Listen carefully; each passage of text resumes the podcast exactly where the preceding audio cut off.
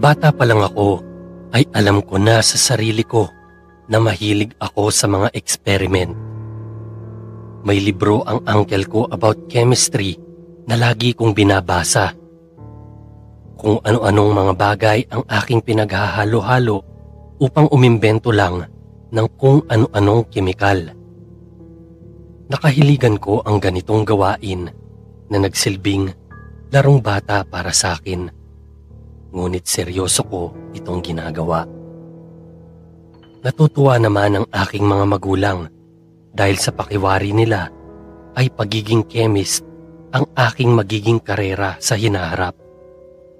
Sabi pa nga ng mga ito ay yayaman daw ako pagdating ng panahon. Nadiskubre ko rin na maraming pwedeng gawin ang asin at tubig.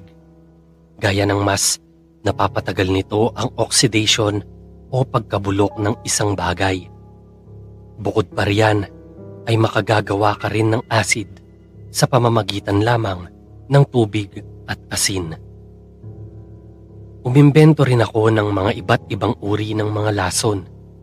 Dahilan para ang aking mga kalaro ay mawirduhan sa aking kakaibang trip.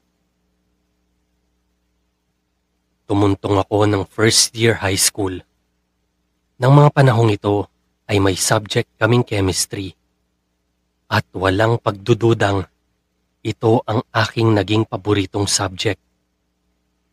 Bagamat may kasungita ng aming guro noon, e walang kaso sa akin. Ang gusto ko ay mas marami pang matutunan pagdating sa mga ganong bagay. Noong unang beses akong nakapasok sa aming science laboratory, ay namangha ako. May mga nakasilid sa mga malalaking garapon na iba't ibang hayop gaya ng palaka, butiki at daga. Mga nakababad ito sa tila malinaw na likido at mukhang dumaan sa mga masusing pag-aaral ng ibang estudyante. Ngunit mas nangislap ang aking mga mata nang makita ko ang iba't ibang kulay na mga likidong nasa maraming mga bote na nasa loob ng isang kabinet na gawa sa malinaw na salamin ang mga pintuan. May mga label ito na tila mga scientific terms na hindi ko masyadong maunawaan. Na-excite tuloy akong lalo na matuto.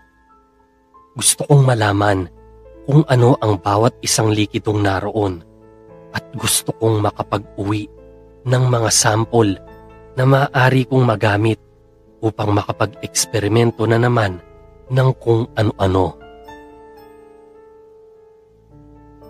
Isang hapon, matapos ang aming klase sa chemistry, ay nag-volunteer akong maglinis ng lab. Sakto kasing wala ang aming susunod na guro kaya magsisilbing vacant ang aming susunod na oras. Nagtanong sa akin ang aming guro kung bakit gusto kong maglinis ng lab. Nabigla ako at walang naisagot na dahilan kung kaya naudlot ang plano kong kumuha ng mga iba't ibang kemikal o likidong nasa mga bote Sayang ang effort ko sa pagdala ko ng mga maliliit na botelyang paglalagyan ko sana. Dismayado akong lumabas ng lab kasabay ng aking mga kaklase upang pumunta na lang sa aming classroom. Hindi ako sumuko. Darating ang araw na makakakuha rin ako ng mga kemikal na iyon. Napaisip ako para saan nga ba ang mga yun? Bigla akong nagka-idea na kopyahin ang mga kung anong mga nakasulat sa mga labels nito at humanap ng mga impormasyon patungkol sa mga ito. Bigla akong nabuhayan upang pursigihin ang aking plano.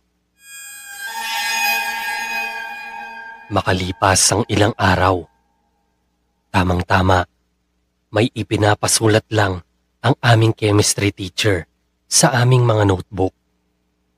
Iniwan kami nito dahil mayroon silang meeting at babalik daw bago matapos ang oras namin sa chemistry class. Nang islap ang ngiti sa aking muka nang marinig iyon at nakakita kaagad ako ng pagkakataon para makopya ang mga nakalagay sa label ng bawat boteng may nilalamang mga iba't ibang kemikal.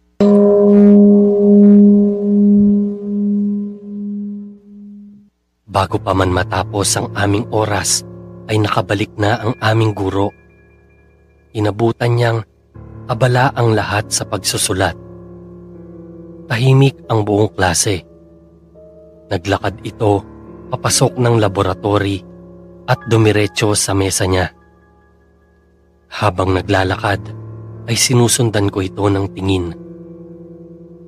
Hindi ko maiwasang mapangiti dahil bukod sa nakopya ko, ang bawat nakasulat roon ay nakasimple akong makakuha ng nasa anim na sampol ng iba't ibang kemikal. Anim na botelya lang kasi ang daladala ko. Plano kong balikan ang ibang likido pag may pagkakataon. Sinamantala kong abala sa pagsusulat ang lahat ng aking mga kaklase kaya walang nakapansin sa akin at mabilis akong nakakuha. Pag-uwi ko ng bahay ay hinanap ko kaagad ang libro ng chemistry ng uncle ko. Hinanap ko ang mga impormasyon patungkol sa aking kinopya sa mga labels ng bote Inabot ako ng alas 12 ng hating gabi. Ngunit wala akong nahanap na kahit na ano sa libro.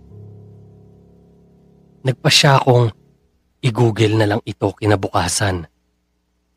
Nang mga panahong ito ay pahirapan pa sa mga computer shop dahil magkakalayo pa ang mga ito sa aming lugar at sobrang mahal pa ng kada oras na renta nito.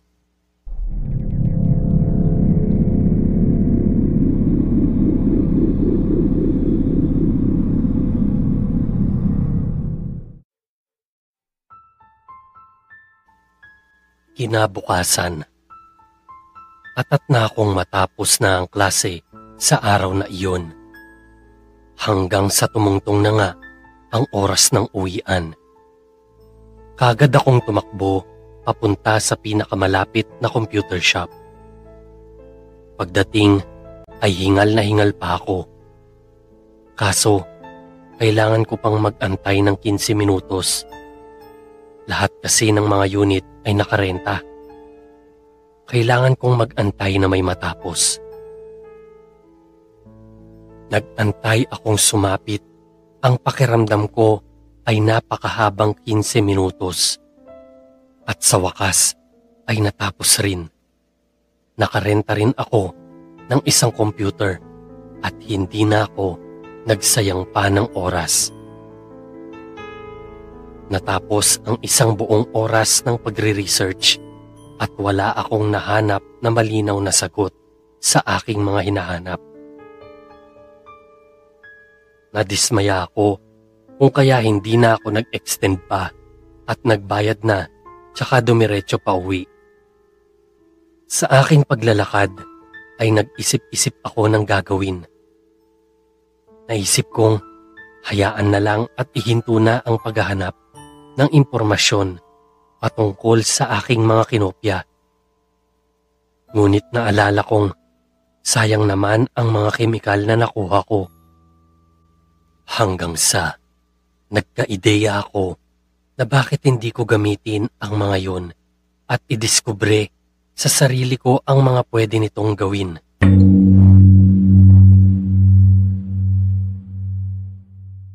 Gumuhit ang malapad ng ngiti sa aking muka at mas binilisan ko pa ang paglakad pa uwi. Pagdating ng bahay ay inilatag ko ang mga kemikal na aking hawak. Tiningnan isa-isa ang mga kemikal na nasa bawat botelya. Naisip kong humuli ng mga insekto na pwedeng pag-eksperimentuhan gamit ang mga likidong yun. Lumabas ako para humuli at nakahuli ako ng tatlong tutubi. Inisip ko ang magandang simula ng pag-e-eksperimento. Kinuha ko ang unang tutubi at pinatakan ko ito ng likidong kulay berde na medyo malinaw. Nasaksihan kong unti-unti itong nalusaw mula sa bahagi nito kung saan ko pinatakan hanggang sa tuluyan na itong malusaw. Kinabahan ako dahil ganoon pala ang epekto ng berdeng kemikal na iyon. Mabuti na lang pala at hindi ako napatakan man lang kahit konti. Isa pala itong matapang na uri ng asido. Kinakabahan man ay nagpatuloy ako sa aking gawain. Sinunod kong ipinatak ang pulang kemikal na medyo malabo sa ikalawang tutubi. Nagantay ako ng mga ilang minuto pero wala man lang nangyari sa tutubi hanggang sa bigla na lang itong lumipad at dumapo sa itaas na parte ng bintana ng aking kwarto at nanatili lamang doon. Napailing lang ako sa nangyaring yon. Sinunod kong kinuha ang ikatlong tutubi sa pagkakataong ito ay ang asul na kemikal na medyo madilim ang kulay ang ipinatak ko rito. Nagantay akong muli ng mga ilang minuto. Wala akong napapansing pagbabago o epekto man lang rito. Nadidismaya na sana ako nang bigla kong nakita na ang tutubing kanina lang ay pinatakan ko ng asul na likido ay bigla na lang natuyo. Tila ba nawalan na ng laman ang loob ng katawan nito at bigla na lang itong bumagsak na parang wala ng timbang. Namangha ako sa mga nakita ko. May tatlong kemikal pang hindi ako nasusubukan. Nadismaya ako sa pulang kemikal wala kasi talagang naging epekto yon sa tutubi dahil nakadapo pa rin ito sa itaas na parte ng bintana ng aking kwarto. Naisip kong baka panlinis lang ang likidong yun dahil hindi naman din matapang ang amoy nito. Sa katunayan, medyo amoy bulaklak pa nga ito kaya naisip ko na baka panglinis lang ito ng lab. Kakailanganin ko pa ng botelya, ngunit naubusan na ako. Kaya nagpasya kong itapon na lang ang pulang kemikal sa may drainage sa labas ng aming bahay. Kaagad hinugasan ko ang botelya para makakuha pa ng ibang kemikal na hindi ko pa nakukuha. Naisip kong hulihin muli ang tutubing dumapo sa itaas ng aming bintana para sana sumubok ng isa pang kemikal upang malaman ang epekto nito. Nang akmang huhulihin ko na ito, ay bigla naman akong tinawag ng aking nanay para bumaba na at kumain ng hapunan. Dali-dali na akong bumaba at nagpasyang bukas na lang ituloy ang eksperimento. Madilim na rin kasi Kinabukasan ay maaga ang aking gising. Wala pang alas 6 yun ng umaga. Bigla kong naalalang Sabado nga pala at wala akong pasok kaya nagpasya kong bumalik muli sa pagkakatulog. Pipikit na sana ako nang mapansin ko ang tutubing nakadapo sa itaas ng bintana ng aking kwarto. Sa pagkakataong ito, ay tila may kagat-kagat itong ipis na di hamak na mas malaki kaysa sa sukat nito. Nagulat at nagtaka ako sa aking nakita. Papaanong nangyari ang ganon?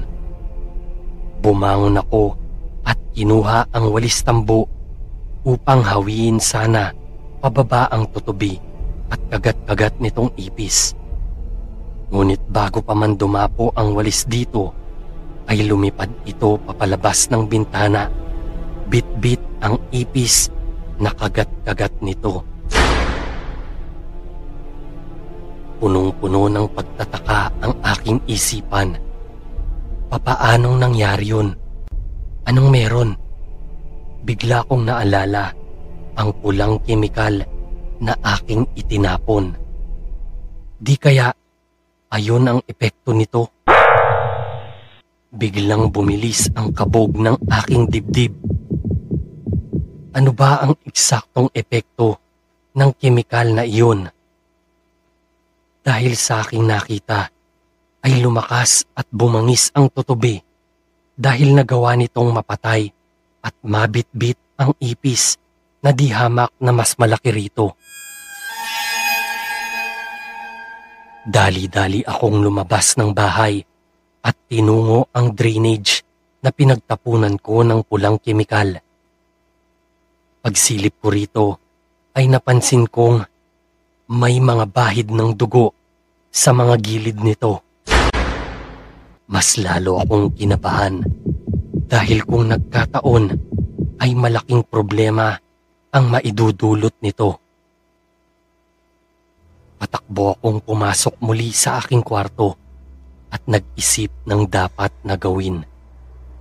Malakas at mabilis na ang kabog ng aking dibdib umaagos na rin ang malamig na pawis sa aking buong katawan.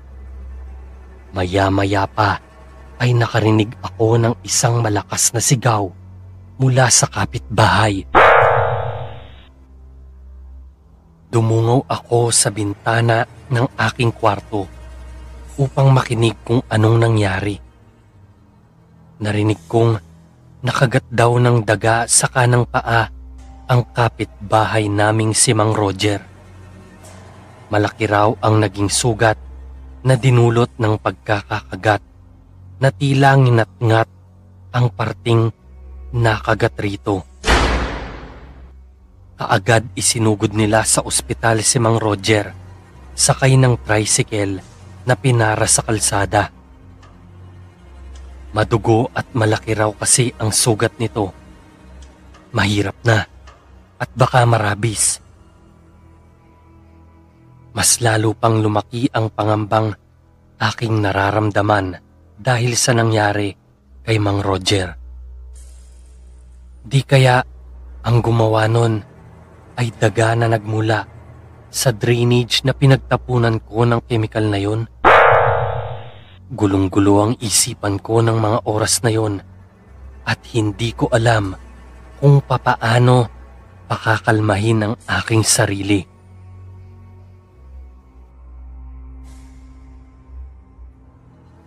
Ilang oras ang lumipas ay nakita kong iniuwi na si Mang Roger. Maputla ang kulay nito at tulala na tila malayo ang tingin.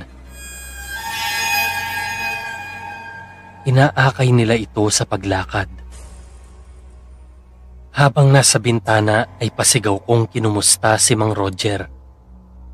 Sumagot ang anak nito na umaakay sa kanya. Anito ay naturukan naman daw ng anti-tetano at anti-rabies ang kanyang ama. Medyo shock na lang daw ang matanda kaya siguro natulala at namumutla.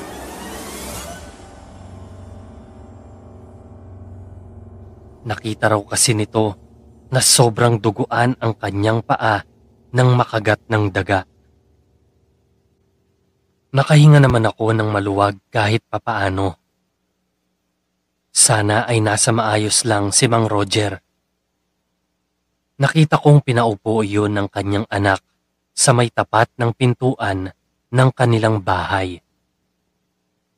Ang anak naman nito ay pumasok sa loob. Tulala pa rin ang matanda Pinagmamasdan ko lang to mula sa bintana ng aking kwarto. Ilang minuto ang lumipas ay nakita kong tumayo ang matanda. Tulala pa rin ito na tila nakatingin sa malayo.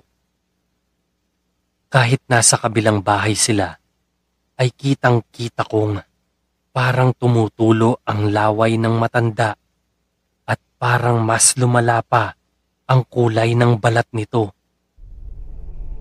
Tila kulay bangkay na at mas nakakagimbal ang hitsura ng mga mata nito. Naging tila purong kulay puti na ang itim na parte ng mga mata niya. Hindi pa man ako iniiwan ng pagkabigla ay nasaksihan kong tumakbo ng mabilis ang matanda papasok ng bahay nila at sumunod na narinig kong umailan lang ang malakas na sigaw mula sa loob ng kanilang bahay. Sigaw na tila galing sa anak ni Mang Roger.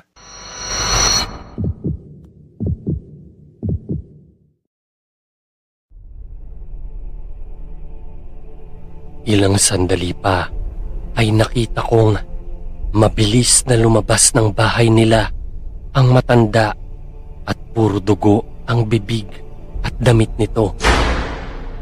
Mabilis itong tumakbo sa kalsada at sinalubong ang isang alin na naglalakad.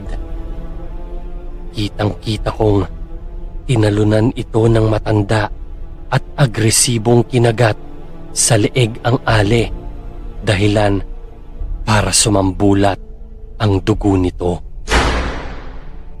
At nakarinig na ako ng malalakas na sigaw mula sa mga tao sa paligid.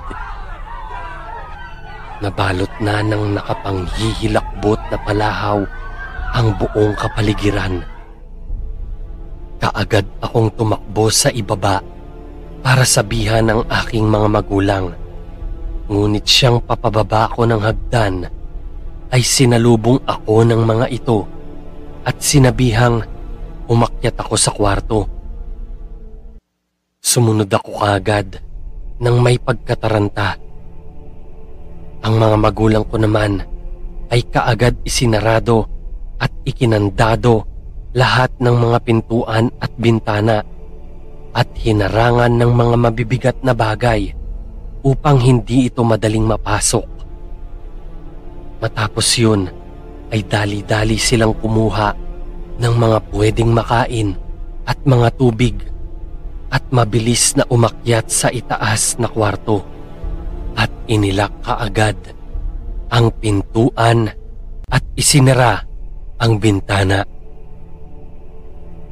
Hinarangan din ni Papa ng aking malaking kabinet ang pintuan ng kwarto. Bahagyang binuksan ni Papa ang bintana upang makasilip sa mga pangyayari sa labas. Kitang-kita nito na nagkalat na ang dugo sa kalsada at nagtatakbuhan ang mga nasa labas na tila naghahanap ng mga lalapain. Tila lahat ng makikitang nasa labas ay mga naging katulad na ni Mang Roger. Mabibilis kung tumakbo ang mga ito at sobrang agresibo. Labis na nakakasindak ang mga pangyayaring iyon. Tila isang bangungot na ni minsan ay hindi sumagi sa aking isipan na maaaring mangyari.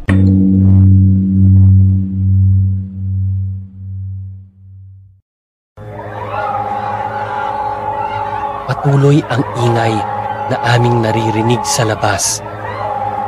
Ang mga taong mistulang mga naging halimaw ay nagaangil na parang mga asong galit na galit at handang managpang sa kung sino mang makita ng mga ito. Dinig na rin ang pagputok ng mga baril at mga pagsabog na tila mga granadang inihagis mula sa mga armadong malamang ay mga alagad ng batas. Maya-maya pa ay nawala ang ingay ng mga pagsabog at pagputok ng mga baril. Tanging mga pag-angil na lang ng mga mistulang halimaw ang maririnig sa paligid. Walang ano-ano'y may bigla kaming narinig na sigaw ng isang babae. Humihingi ito ng tulong at nanggagaling sa aming kapitbahay. Pagsilip namin sa bintana ay nakita kong nakadungaw sa bintana si Andrea, ang kapitbahay naming buntis. Pilit itong sumisigaw ng tulong. Mag-isa lang daw ito at masakit na raw ang tiyan niya na tila manganganak na. Sininyasan ni Papa si Andrea na huwag itong maingay at gagawa siya ng paraan para matulungan ito. Tumango si Andrea bilang pagsang-ayon. Hindi na nagsayang pa ng oras si Papa. Kaagad, humanap siya ng mga maaaring magamit sa kanyang pagliligtas kay Andrea. Mabuti na lang talaga at madiskarte si Papa. Kumuha siya ng makakapal na mga carpet at all-purpose oil. Binasa niya ng langis ang harapang bahagi ng pinakamalaking carpet. Nakuha ko kaagad ang pinaplano ni Papa. Tinanong ko ito kung sigurado ba siya na uubra ang pinaplano niya.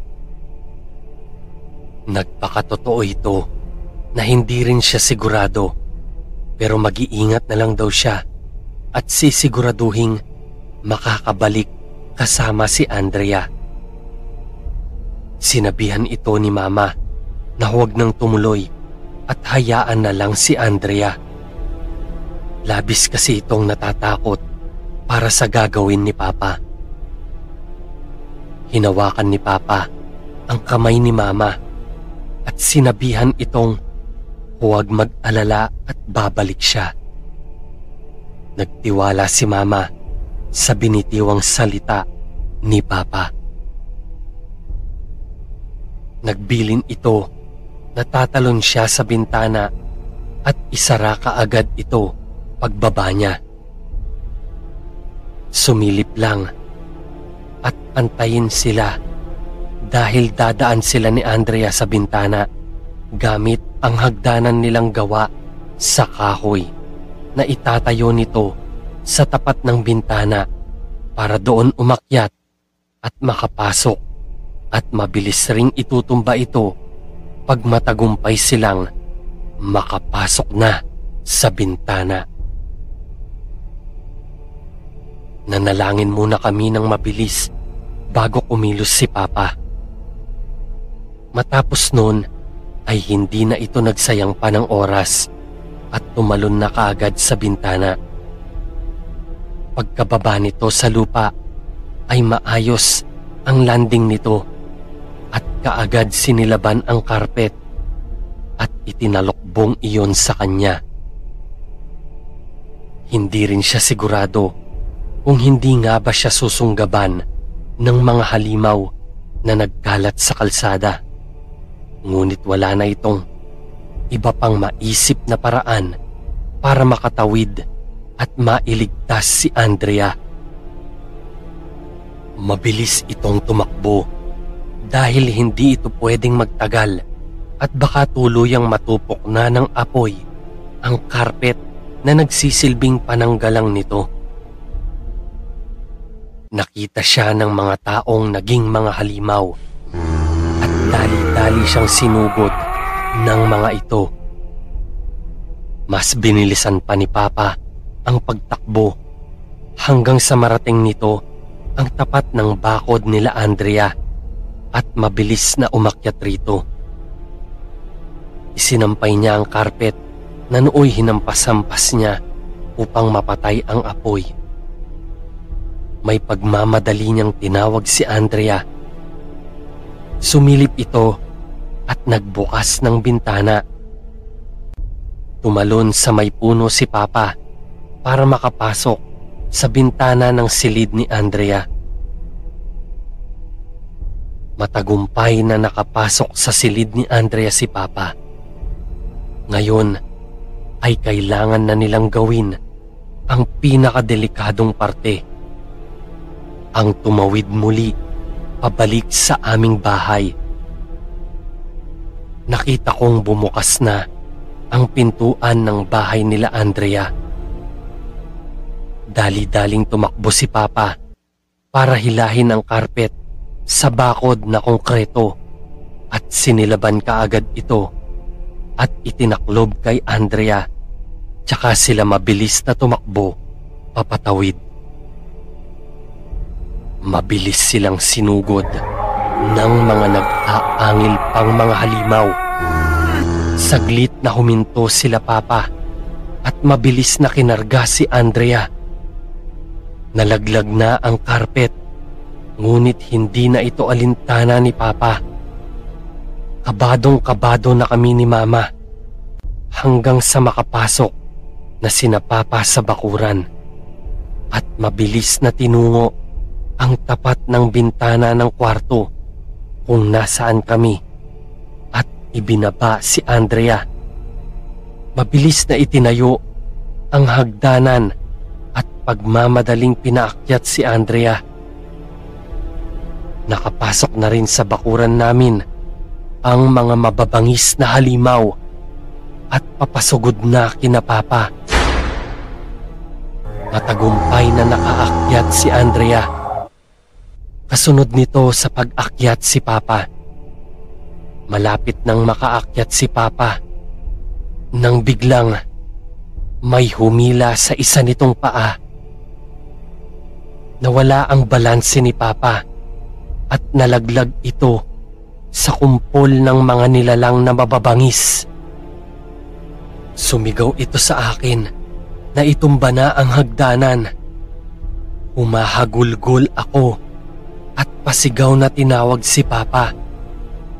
Ayoko pang itumba ang hagdanan. Umaasang aakyat pa si Papa. Ngunit nasaksihan ko nang pagpiestahan siya ng mga halimaw na yun nang walang kalaban-laban. At mabilis na tumingin ang ilan sa mga ito sa aming kinaroroonan. Kung kaya itinumba ko na ang hagdanan na gaya ng utos ni Papa sa akin. Mabilis kong isinarado ang bintana at punong-puno ng hinagpis kaming napaupo na lang ni Mama. Gaya namin ay umiiyak din si Andrea at lubos na nagpapasalamat sa ginawa ni Papa para iligtas siya. Hindi siya pinapansin ni Mama. Walang kibo itong umiiyak lang sa kanyang kinauupuan. Nagpatuloy ang aming pagdadalamhati sa sinapit ni Papa. Na hanggang sa huli ay kapakanan pa rin ng iba ang mas inuna nito. Tahimik kaming tatlo. Si Andrea, tulala lang. Mukhang natroma sa nangyari. Si Mama, tahimik lang at walang kibo. Walang anumang Salita ang lumalabas sa bibig nito. Nilapitan ko si mama at niyakap. Malakas ang paghikbi nito dahil sa labis na sakit na kanyang ramdam. Nilapitan ko rin si Andrea na nooy tulala at napansin kong medyo namumutla. Tinanong ko ito kung ayos lang ba siya. Ngunit hindi ito sumasagot. Ilang sandali lang ay napansin kong may kung anong lumipad na nagmula sa may bandang leeg ni Andrea. Hindi ako pwedeng magkamali. Isa yung tutubi. Sinundan ko ang paglipad nito at dumapo iyon sa itaas na parte ng bintana ng kwarto. Hindi ako maaaring magkamali. Iyon ang tutubing una kong napatakan ng pulang kemikal kahapon. Natandaan ko kasi ang yuping dulo ng buntot nito. Ibinalik ko kay Andrea ang aking paningin at chinek ang leeg nito kung saan ko nakitang nagmula ang tutubi bago ito lumipad. May maliit na sugat ito na tila kagat mula doon sa insekto. Napaatras ako unti-unti kong nasaksihan ang pagtulo ng laway ni Andrea. Unti-unting nagkulay bangkay ang balat nito at namuti ang mga itim na parte ng kanyang mga mata. Sinigawan ko si Mama at binalaan na sa nangyayari kay Andrea. Niyakap ako ni Mama at pumunta kami sa isang sulok ng kwarto. Mukhang katapusan na namin dahil wala na kaming iba pang mapupuntahan. Umikit na lang ako habang yakap-yakap ni Mama. Nang biglang sa kauurong namin ay may nasagi kami ni Mama na naglikha ng mahinang tunog. Tunog na nanggagaling sa natamaang botelya. Minulat ko ng mabilis ang aking mga mata at naalala ko ang unang dalawang kemikal na aking nasubukan. Kaagad, kinuha ko ang kemikal na kulay berding malinaw at tinanggal ang takip nito. Sinabihan ko si mama na manatili lang sa sulok at ako ang bahala. Inilagay ko rin sa aking bulsa ang asul na likido na pangatlo kong sinubukan. Narinig ko nang umangil si Andrea kung kaya kinuha ko ang atensyon nito at sumugod ito sa akin at idinikit ako nito sa pader. Ako na may nakipagpuno rito. Nang maibuka na nito ang kanyang bibig ay kaagad isinungalngal ko rito ng pabuhos sa loob ng kanyang bibig ang botelyang naglalaman ng berdeng malinaw na kimikal. Mabilis na napaatras ito at napahawak sa lalamunan at kitang-kita kong unti-unting nabutas ang lalamunan nito papunta sa dibdib tungo sa tiyan. Natumba ito at nangisay hanggang sa huminto ito sa paggalaw. Nakita ko ring nasunog ang mukha nito na tila nalulusaw ang kanyang mga balat. Napatakbo si mama papalapit sa akin at dali-dali akong niyakap. Ngunit sinabi ko kay mama na masyado pang maaga para magsaya dahil may isa pang panganib sa loob ng kwartong iyon. Ang tutubi na nakadapo sa itaas ng bintana. Kaagad, dinampot ko ang walis tambo at sa pagkakataong iyon ay hindi na ako papayag na magmintis pa sa paghataw. Umampa na ako ng hampas hanggang sa binira ko ito ng ubod lakas. At pagtama ng walis ay nakita ko ang nagkalasog-lasog na katawan ng tutubi nakabilang sa mga halimaw na umubos sa mga tao sa paligid. Muli akong niyakap ni Mama. Inamin ko sa kanya ang lahat kung bakit nagsimula ang ganitong salot sa amin. Inako kong kasalanan ko ang lahat dahil gawa ng kuryosidad na meron ako ay hindi ko napigilan ang aking sarili. Hindi akalaing ganito kalala ang magiging resulta ng isang hindi masusing pinag-aralang eksperimento. Naramdaman kong pahigpit ng pahigpit ang yakap sa akin ni Mama. Hanggang sa naramdaman kong may tila umagos sa aking likuran. Parang malapot na likido na tumulo. Habang mahigpit na nakayakap, ay tinanong ko si Mama kung okay lang ito. Ngunit hindi ito sumasagot. Hanggang sa narinig ko ang pag-angil nito. Kasunod ang biglang pagdilim ng kapaligiran.